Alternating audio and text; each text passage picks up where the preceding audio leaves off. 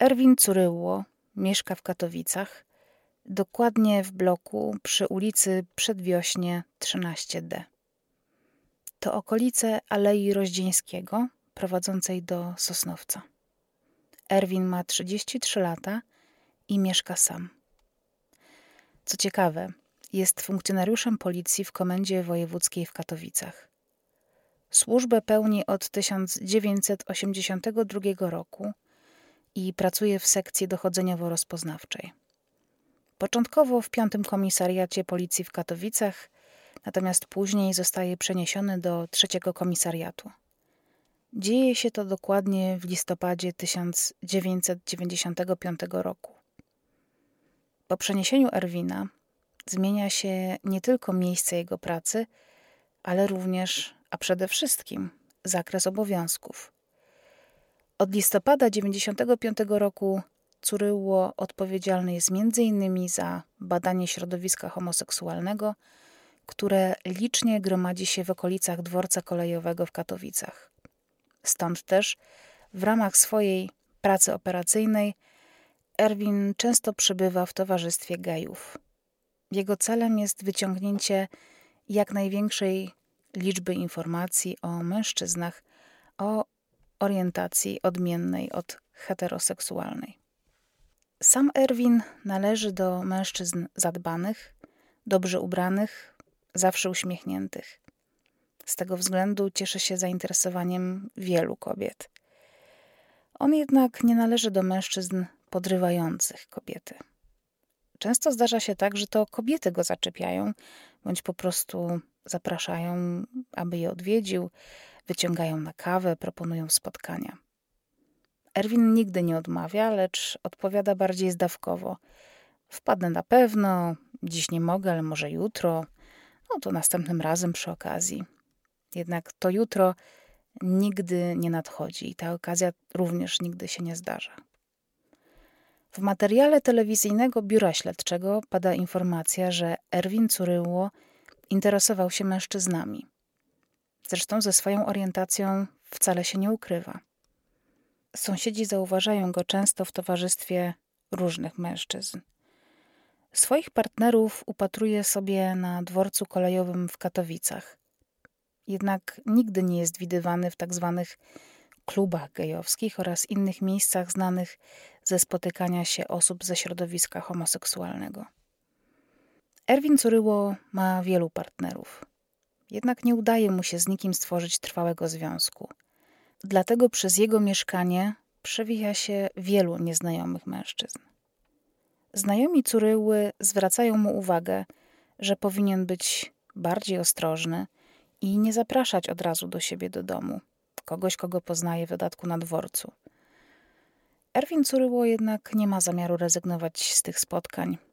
Stara się jednak być ostrożny i uważny. Z tego względu zawsze zamyka za sobą drzwi wejściowe, a klucz trzyma przy sobie. Przed przyjściem gościa do jego mieszkania starannie chowa wszystkie cenne rzeczy i oszczędności. Co więcej, żeby mieć kontrolę nad tym, z kim się spotyka, starannie notuje dane osób, z którymi się widuje.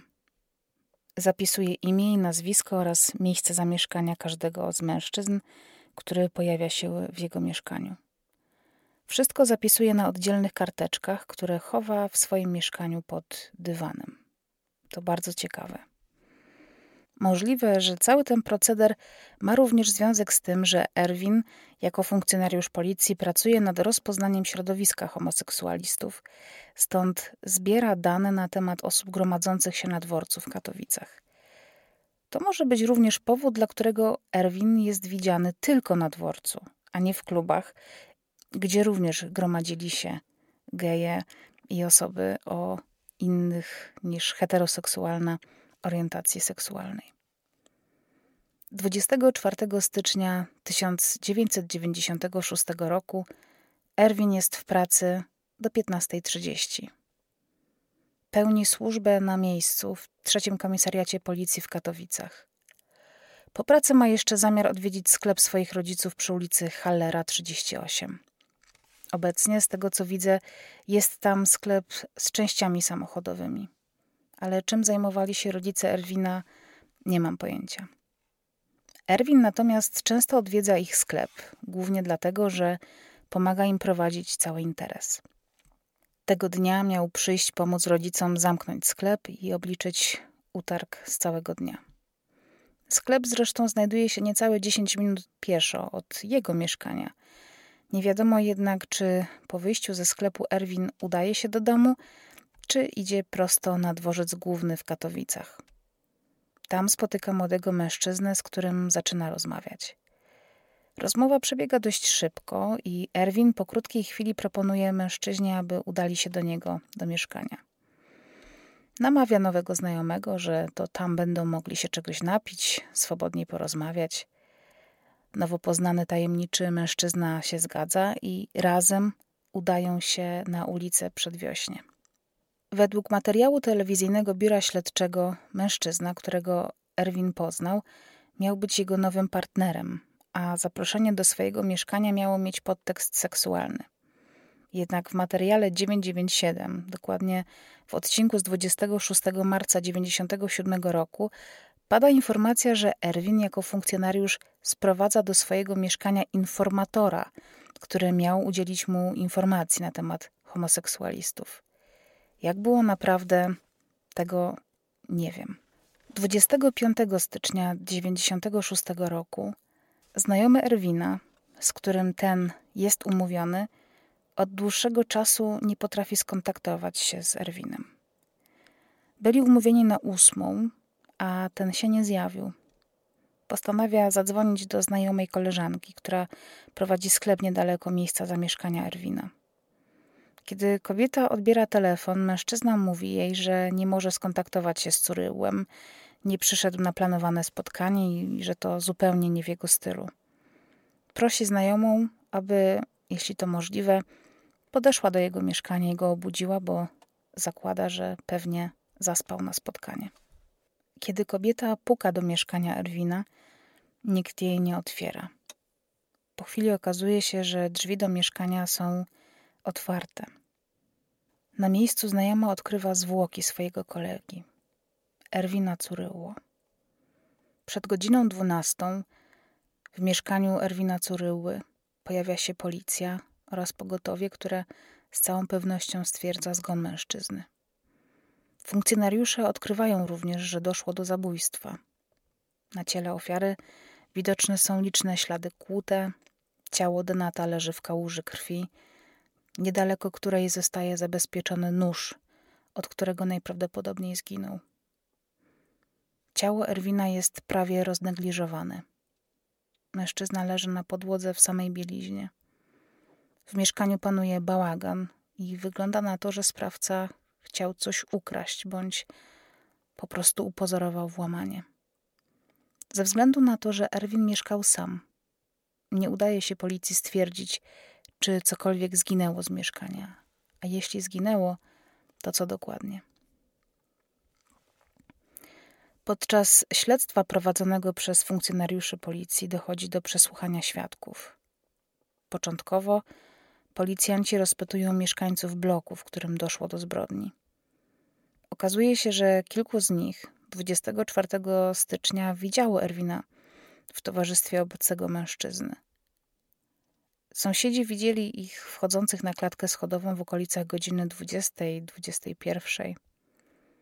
Przesłuchani zostają również mężczyźni, którzy bywają na dworcu PKP w Katowicach, czyli w miejscu, gdzie dość często przebywał zamordowany. Świadkowie potwierdzają, że 24 stycznia również widzieli Erwina w towarzystwie nieznajomego młodego mężczyzny, z którym Erwin Curyło miał wyjść. Mieli rzekomo udać się do mieszkania Curyły. Mężczyźni, którzy składają zeznania na dworcu kolejowym, pochodzący zresztą ze środowiska homoseksualnego. Ja sama nie lubię tego określenia, ale tak to funkcjonuje we wszystkich sprawozdaniach policyjnych. Więc ci mężczyźni, którzy pochodzili z tego środowiska i dobrze znali Erwina, są przekonani, że mężczyzna, z którym ten się y, spotkał, nie była im znana, ani nawet widziana wcześniej. Był to po prostu kompletnie obcy im człowiek. Policjanci trafiają również do znajomego, z którym Erwin był umówiony na spotkanie 25 stycznia. Mężczyzna ten zeznaje, że dwa dni wcześniej, to znaczy 23 stycznia, przyszedł do mieszkania Erwina niezapowiedzianie, bo chciał go odwiedzić, spędzić z nim trochę czasu. Erwin otworzył mu drzwi, jednak nie pozwolił mu wejść do środka, twierdząc, że nie jest sam. Wtedy jego znajomy miał zauważyć, że w mieszkaniu przebywał nieznajomy mężczyzna, którego nigdy wcześniej nie widział. Ten nieznajomy gość przebywał w jego mieszkaniu bez koszulki, stąd zauważył u niego dużych rozmiarów tatuaże kobiet na plecach. Nie wiadomo jednak, czy ten tajemniczy gość, który był widziany przez przyjaciela w dniu 23 stycznia, jest dokładnie tym samym mężczyzną, z którym Erwin Coryło spotkał się na dworcu następnego dnia.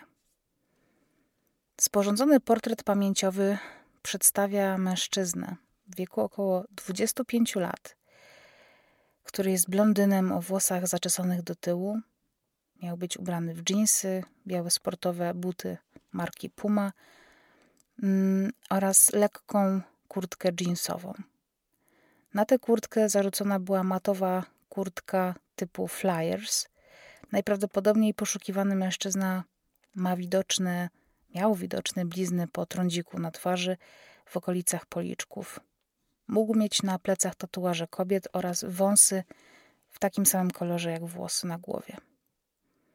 Mimo poszukiwań nie udało się do dzisiaj znaleźć sprawcy. Śledczy zakładają, że zabójcą Erwina jest nowo poznany mężczyzna, który mógł chcieć zabić go ze względu na orientację seksualną. Wiadomym było, dlaczego Erwin zaprasza mężczyznę, którego de facto nie zna, do swojego mieszkania. Jednak drugą możliwą opcją jest to, że przy założeniu, że Erwin był funkcjonariuszem policji badającym środowiska homoseksualne, mogło dojść do kłótni między nim a jego informatorem, która doprowadziła do tej tragedii. Sprawa Erwina Curyły to nie jest pierwsza sprawa o bardzo podobnym przebiegu Mm, i o bardzo podobnej dynamice.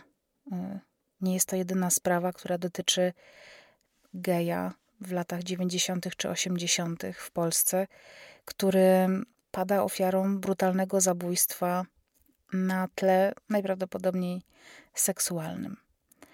Z tego względu postanowiłam dzisiaj opowiedzieć Wam tę starą sprawę, której śledztwo zresztą zostało umorzone z powodu niewykrycia sprawcy. Dlatego też, korzystając z okazji, okładką tego odcinka jest właśnie ten portret pamięciowy mm, najprawdopodobniejszego sprawcy tego zabójstwa. Pomyślałam sobie też, y, że żyjemy w trudnych czasach, w czasach, w których mm, wiem, że jest taka tutaj część publiczności, która nie lubi moich prywatnych opinii, ale uważam, że opinia mm, na temat akceptacji i tolerowania e, i tolerancji generalnie drugiego człowieka, szanowania go niezależnie od tego, mm, kim jest i e, co robi. Oczywiście w ramach, e, nie wiem, prawa. Nie mówię tutaj o tym, że ktoś chce łamać prawo i, nie wiem, kraść i musimy to zaakceptować. Absolutnie nie ale to są dla mnie podstawowe prawa człowieka i nie jest to moja prywatna opinia, tylko uważam, że jest to coś, o czym trzeba głośno mówić, e, zdecydowanie się opowiadać po stronie właśnie tolerancji, dawania ludziom swobody wyrażania siebie,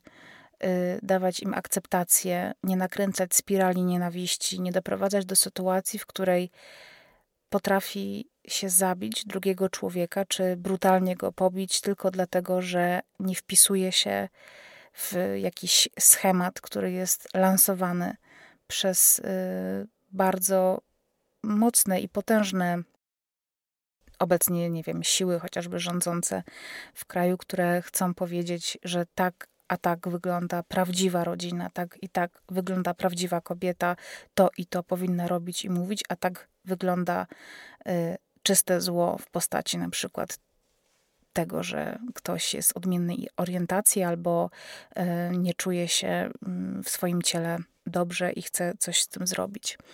Dlatego też postanowiłam, e, że w tej historii, która jest dość krótka niestety, bo e, nie ma praktycznie żadnych źródeł oprócz tych dwóch odcinków 997 i telewizyjnego biura śledczego, opowiedzieć Wam historię, jedną z wielu niestety.